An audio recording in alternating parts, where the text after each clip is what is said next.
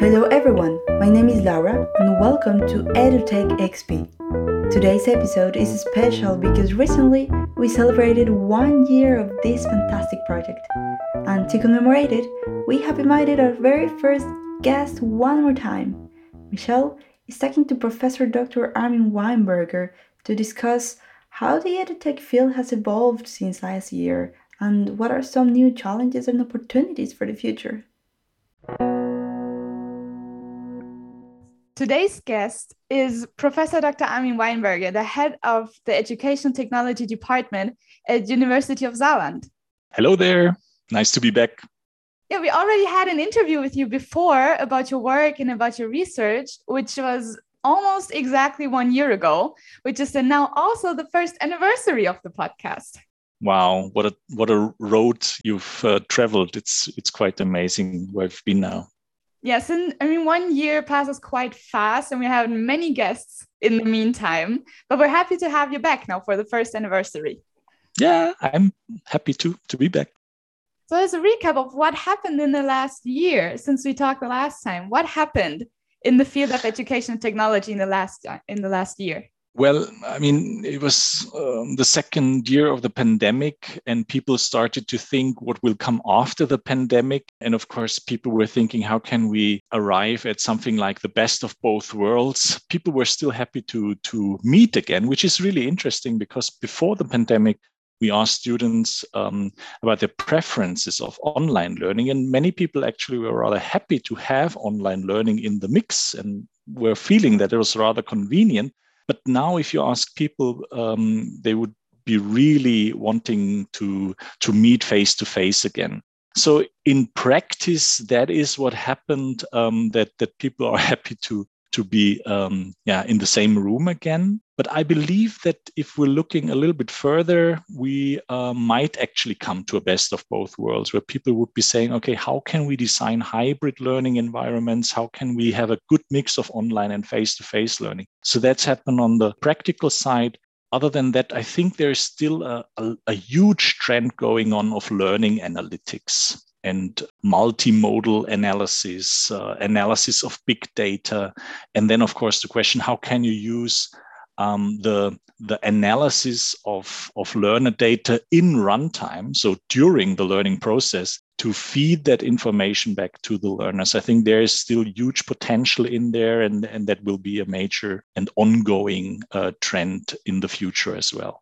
Uh, as a student myself, I can agree on the fact that we're all happy to be back in the classroom again to see each other to actually have classes together. And we also had hybrid classes now this semester. And in my opinion they work quite well until now yeah, I mean, it's a bit of a double edged sword, of course, because from a teaching perspective, it's unsure if you can do justice to both groups and be fair and you can treat them equally. And then that's an issue. And also question whether the teachers would be then face to face, whereas the students after some time would remain online. Um, so I'm, I'm rather. Um, thinking along the lines of blended learning and having a mix of face to face and, and online phases my big topic in terms of the organization or instructional design for practice is orchestration and i think that the orchestration of different learning arrangements is is really um, an interesting let's say way to go I see what you mean with um, being afraid to maybe leave one group behind, the other one that is able to come to class, maybe. But you're especially an expert in the topic of CSCL. So, could you tell us a bit more about what happened in this field specifically, the latest research that has been done, and what is going on in CSCL right now?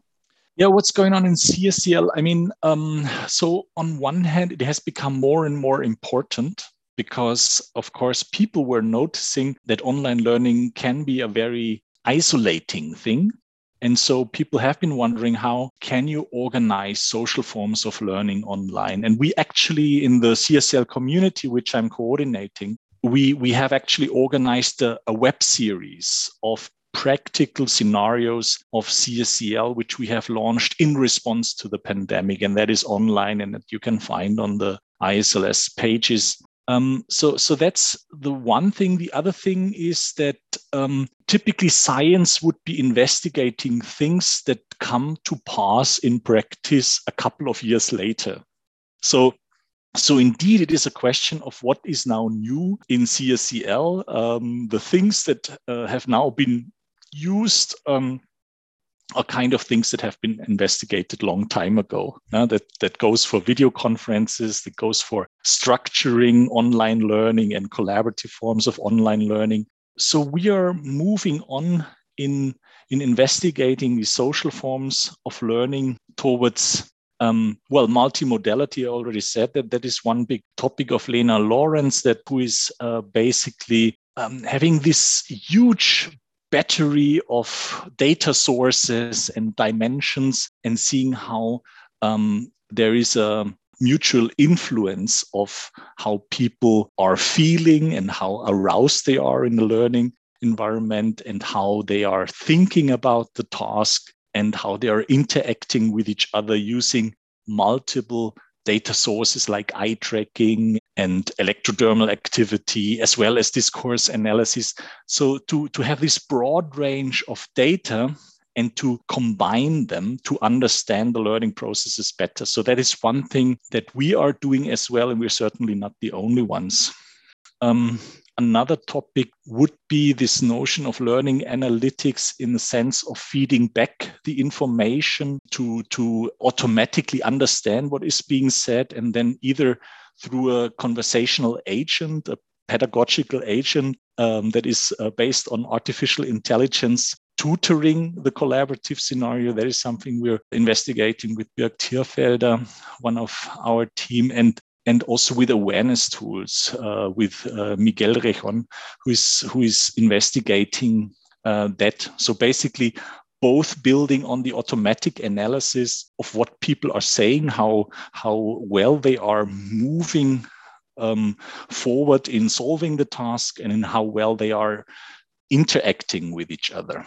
And so that's those are important topics. Another thing I'm very fascinated by is how we not only learn by interacting, but also how we can change our attitudes and criticize each other reciprocally and also soften our views. As you know, we are living in very divisive times. So people are fighting about vaccination, about climate change, about LGBTQ rights, about uh, you name it. Yeah? And, and it seems as we in the Western democracies, we are not able anymore to talk with each other.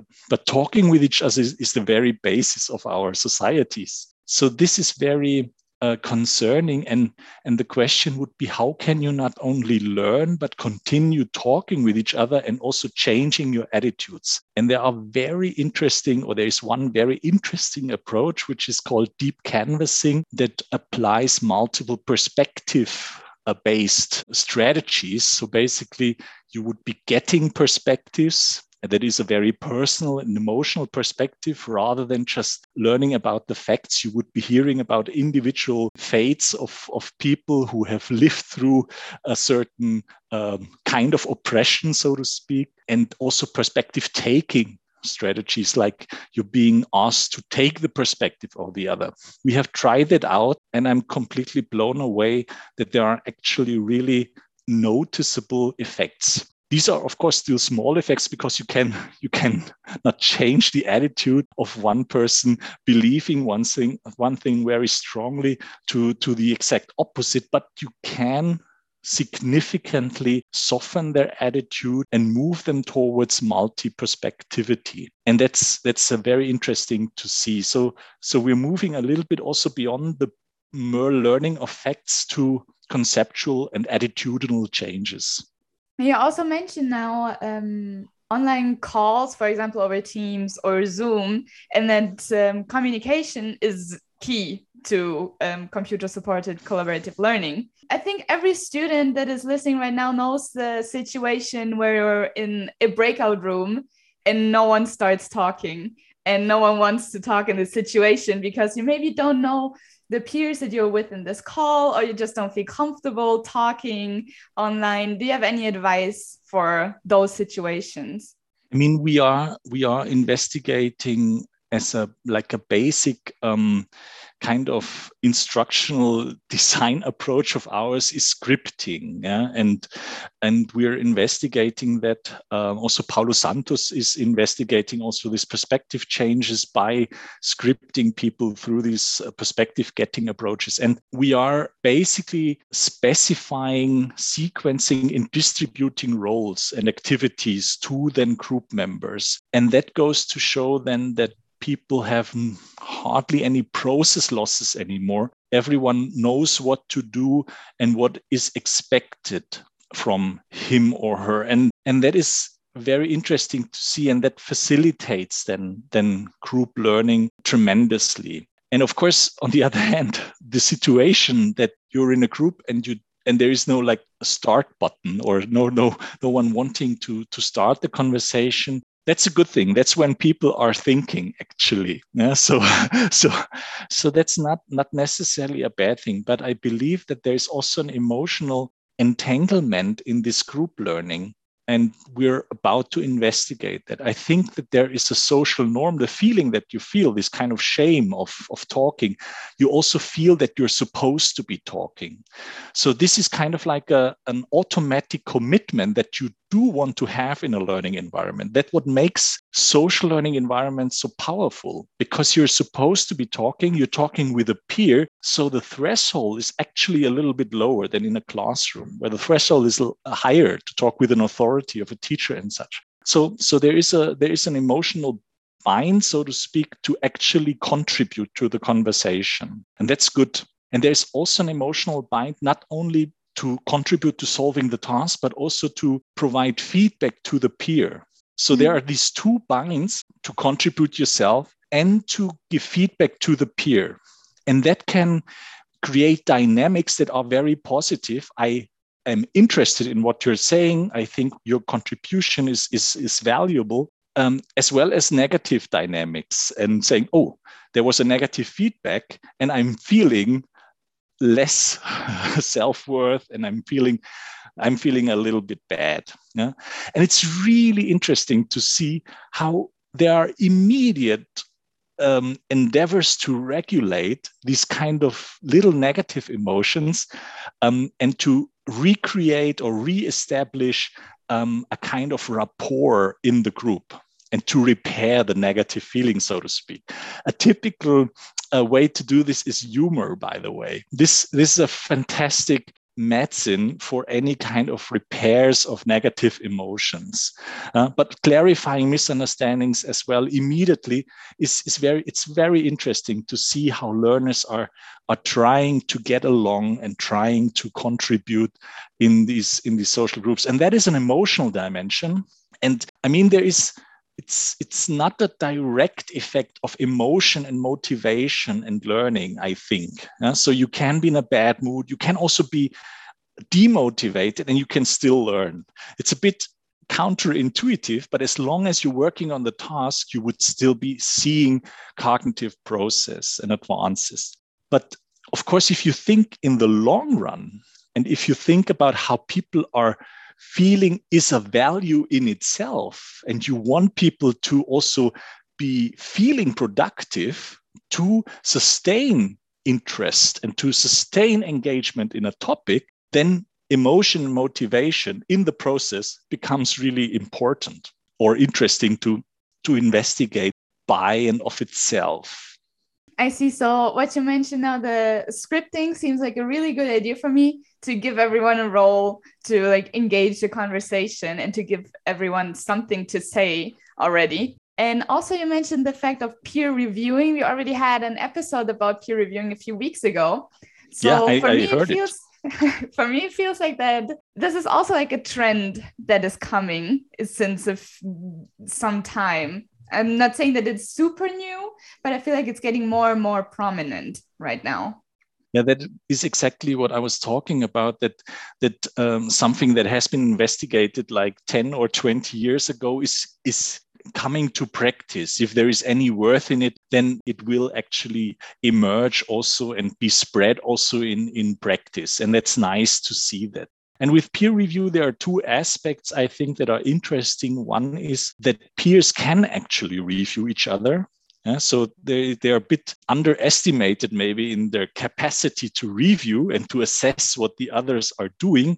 And they also themselves are kind of shy to, to say how much quality does my, does my review have. But the research shows that they are very capable to, to assess the performance of the other. Uh, because they're in there as well and they also have done it themselves so they have an understanding of criteria on some level to, to be able to assess uh, the work of the other. And of course, this peer review process itself as a, as a technique of, of learning together is very powerful. I mean, I don't need to mention that peer review is the strategy um, that is kind of like the one fundament of science as well. Yeah. So to, to establish a scientific validity is uh, peer review is, is kind of the basis in but it if but i believe it works even better for learners than for scientists.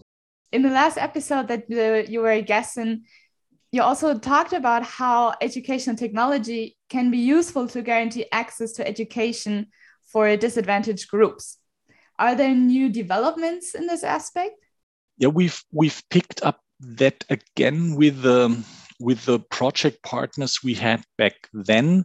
And we're now moving towards micro credentialing so that it's not only to creating MOOCs and content for disadvantaged groups, but also to allow them to um, collect micro credentials. Uh, so it doesn't always have to be like the big university a certificate, a master degree or something, but it could be also like very, very small certificates for smaller uh, competencies, if you like. Uh, so that is one way to go. Other than that, the disadvantaged, the, the idea of education technology addressing disadvantaged groups or or leveling the playing field so to speak is is still totally fascinating to me. But i'm also aware that there is some limitation to what educational technology can actually do. There is a, still a notion of divergence of people um, prior knowledge still uh, the most important factor in learning outcomes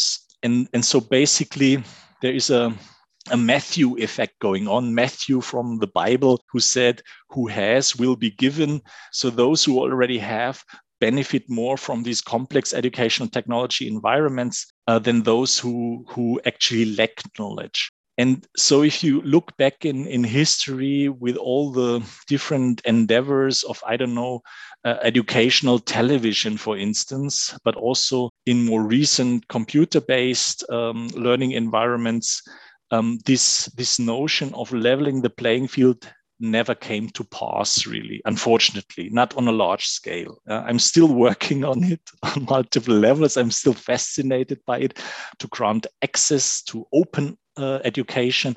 And we are indeed in a project that is called open teach where we're working also to some extent on this to to um, um, basically uh, teach about open educational resource and open educational practices. So, so this is still uh, very relevant and interesting to us. But in terms of just throwing in some kind of technology and just making it accessible is not a guarantee for actually also addressing disadvantaged groups. So there needs to be more effort. More effort needs to be put in in this uh, notion of creating justice and equity with education technology. Right now, you're also directing a class on intercultural learning, in which we are, by the way, very excited to participate. How is intercultural learning relevant to the field of educational technology? That's that's a good question and a fair question. I mean, to be honest, I've uh, this is a, a pet topic of mine. I'm just interested in it, and that's why I'm doing it. Um, another practical reason is that that the edutech program at Saarland University is very international, as you know. So we have people from almost all continents except Antarctica, I believe. Um, so so there is also a need to be intercultural uh, or sensitive interculturally. Uh, but yeah, there is also a more specific reason why that is part of the edutech program, and that is that one notion of edutech is that you're creating maybe powerful software or powerful learning environment and you would then scale it up and apply it across the world. And um, the notion that we're trying to address in this intercultural learning seminar is that you might need to be interculturally sensitive here as well and to design learning environments for specific cultures as well. Yeah, that's the idea. But it's also a bit part of acquiring a sensibility always towards multiple or multiliteracies, if you like. Yeah? So that was also a topic uh, of a recent topic of the podcast. So it also ties uh, into that. And yeah, but the other reasons are really our very own interests, you know. You mentioned that it is important when designing learning material or educational technology in general that it's important to maybe also design for specific cultures. When designing for specific cultures, what is the important part about that? Well, I'm I'm now focused on, of course, collaborative scenarios, yeah, computer supported collaborative scenarios.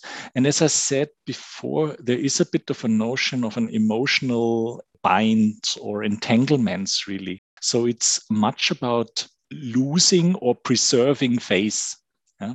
uh, whether or how shameful it is really to engage in a discussion, or basically also how acceptable it is to think about open ended complex topics that is not self evident, that is the same across different cultures. Also, things like thinking critically and being you know and, and that being as an accepted practice to think critically about things differs or varies across uh, cultures.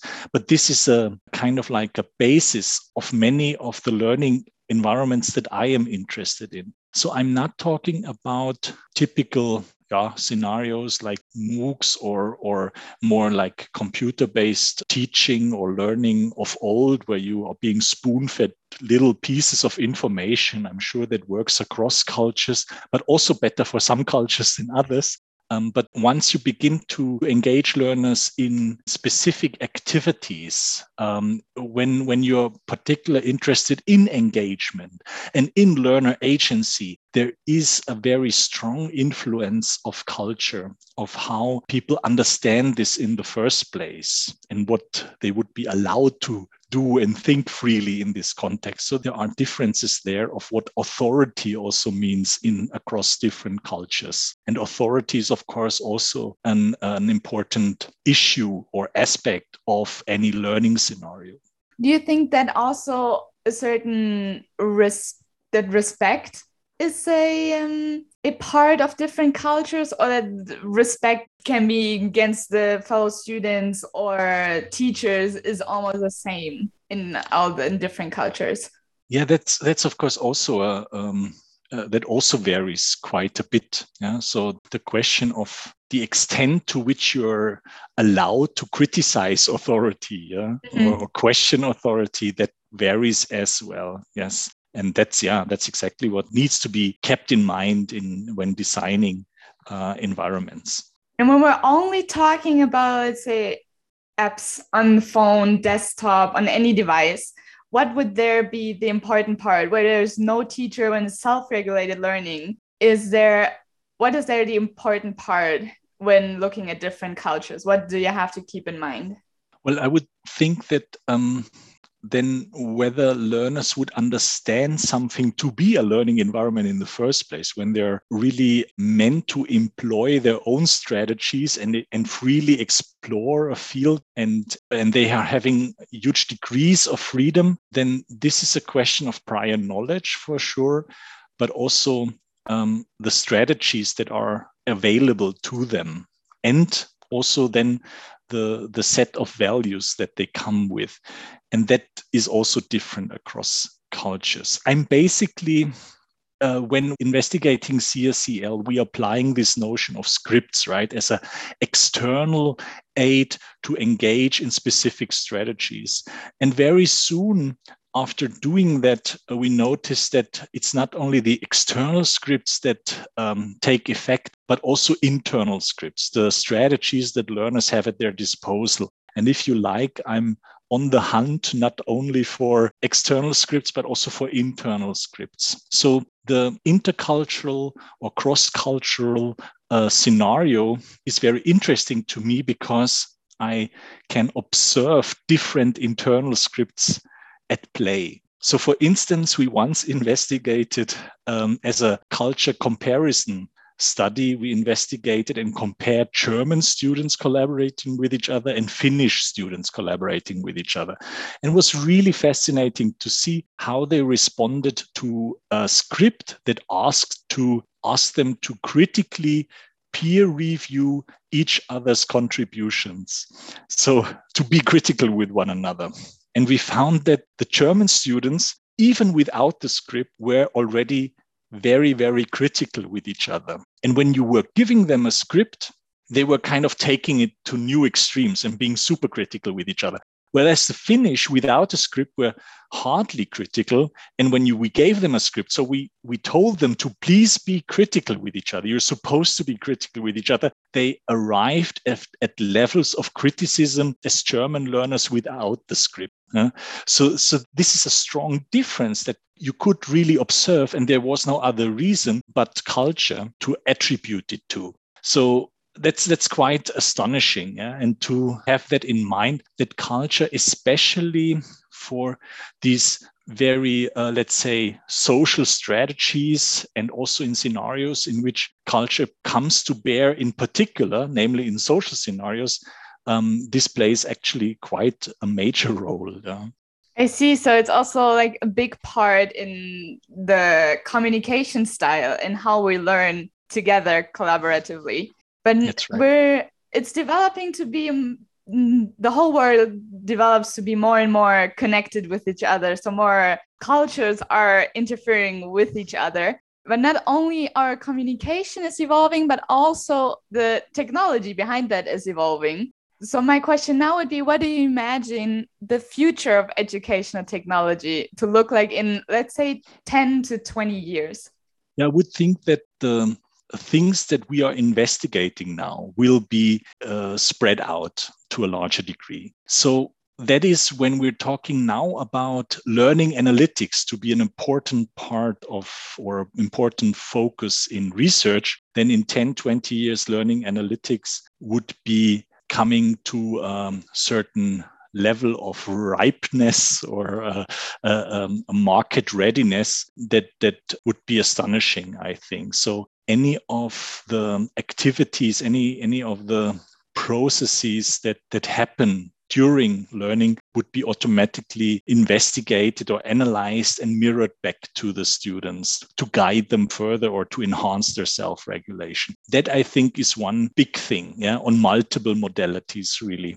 Other things I could imagine would be, I don't know, virtual reality being not only like a gimmick at this time or nauseating, but really uh, being applied on a larger scale. And then I would hope that the research that is being done now would have showed the way in, in creating effective scenarios of learning. That is maybe another another thing that that would be happening in 10 or maybe 10 20 years. I would i think that then then the, the world would have changed uh, quite a bit. So it's difficult of course to make these predictions but that's how i would extrapolate this um, can you think of any specific examples how education could be used in virtual reality? Or better saying how virtual reality can be used to improve education yeah, that's a very interesting question because in any kind of education technology, if you think about it, and we're, I mean, now we're talking about, of course, technology enhanced learning in kind of like computer support and such, there's always the question why would we need the computer for that? Couldn't you also do this without the computer? And in many scenarios, you would be saying, yes, actually, we could do without the computer. The computer makes it more feasible and more practical and more obvious. But if we would like to, to be like, say, if we would be marooned on an island and we needed to, you know, communicate with each other in, in a structured way, we could also design it like so with uh, pen and paper or with coconuts. So, so it doesn't necessarily need to be digital. And so the question is very real for any kind of educational technology. But here, I would think that, um, well, we would be able to to create um, scenarios of simulation, of course, that are very true and very realistic in terms of also movement, maybe bringing embodied uh, learning to a new level, yeah, where we would learn also through bodily movements or bodily movements would play a major role. I think then the idea of augmentation, so not only virtual reality, but also augmented reality would be um, most central in a sense. So, for instance, if you could visualize things that are otherwise invisible, that would be a true enhancement of um, reality or of any kind of other regular simulation. Yeah?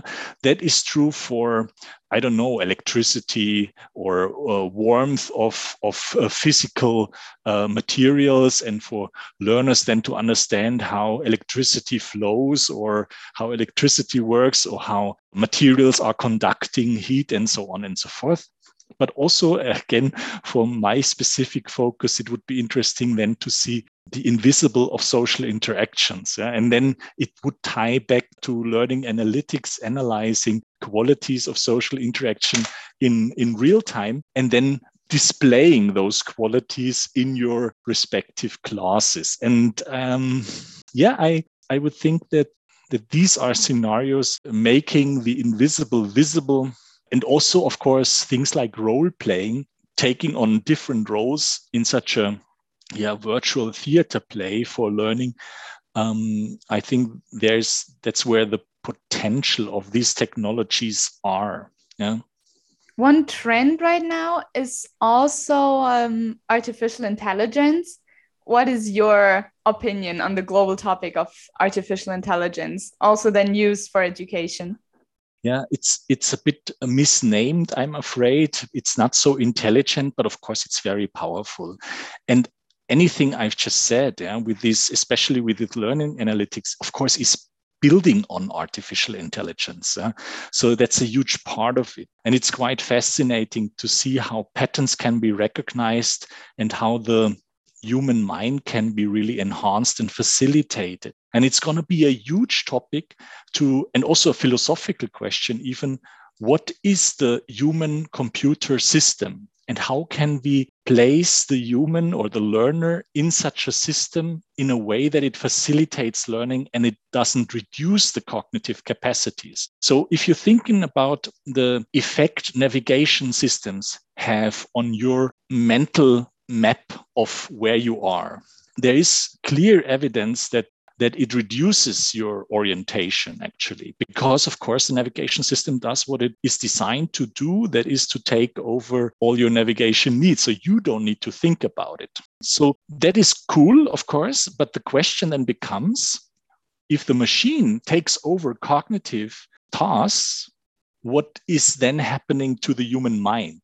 Are we then being uh, over nurtured by these intelligent machines and so there's a real challenge to design scenarios in which the learner would be guided to engage with the tools available to him with the art or her to with the artificial intelligence to higher level tasks mm-hmm. if that is not happening, then it would really be leading to a dumbing down of the learners rather than an enhancement of the intelligence or of the cognitive uh, capacities of the of the learners. And I'm looking forward to see that. We need we need to be optimistic in in the sense that that then we needed to design for exactly that happening. Uh, we are already living in such a world in which machines that can take over cognitive tasks um, uh, are at our disposal and we're using them on a large scale. So it is already a current challenge, and this challenge will be even more pronounced. So, if you're using a navigation system and you don't want to have this effect, or you even want to come to higher levels of understanding of where you are in the world, then that would mean that you would also have to switch on your mind and say, okay, where am I going? Um, what is the plan laid out for me? What are the places around where I'm going? Rather than to just put in the address and then go. And so you would be basically need to make yourself aware as well and active and be an active component in this human machine system that you're that you're constructing i see so there are still many ifs and maybe maybe not and as a final question to finish up this interview i would like to know from you if you have any advice for all those people that are now listening or people that are just starting to get interested in the field of educational technology. There are two two different temporal dimensions here. One thing is the human being that is not changing so much. So learning is still as it was 2000 years ago or even longer before and and so that stays relatively constant. And that is however so complex that we're still catching up with understanding it perfectly. And at the same time learning is now changing in a more profound way through these new technologies and also through especially through uh, artificial intelligence approaches. So to match that is quite fascinating. And and i would simply advise to to think about trying to really understand the the mechanisms of learning, trying to understand the capacity of technology and to think along those lines, um, to analyze it, but then also to be creative in what learning could be. Mm-hmm. I think we need to be able to base our learning environments on theories and understand it by scientific theories, but that does not need to prevent us from being creative about what learning environment to design. So, you know, you don't need to deduct everything from theory when designing. You just need to tie it back to theory after you have come up with a great idea and then trying to understand. So it's still also a creative process, which I enjoy very much. Yeah. Play around. So thank you very much for your opinion on all those different topics we covered today and also for the update on what happened in the last year since we launched the podcast, since you've been our guest the last time. It was a pleasure. So thank you for having me. Thank you for coming back.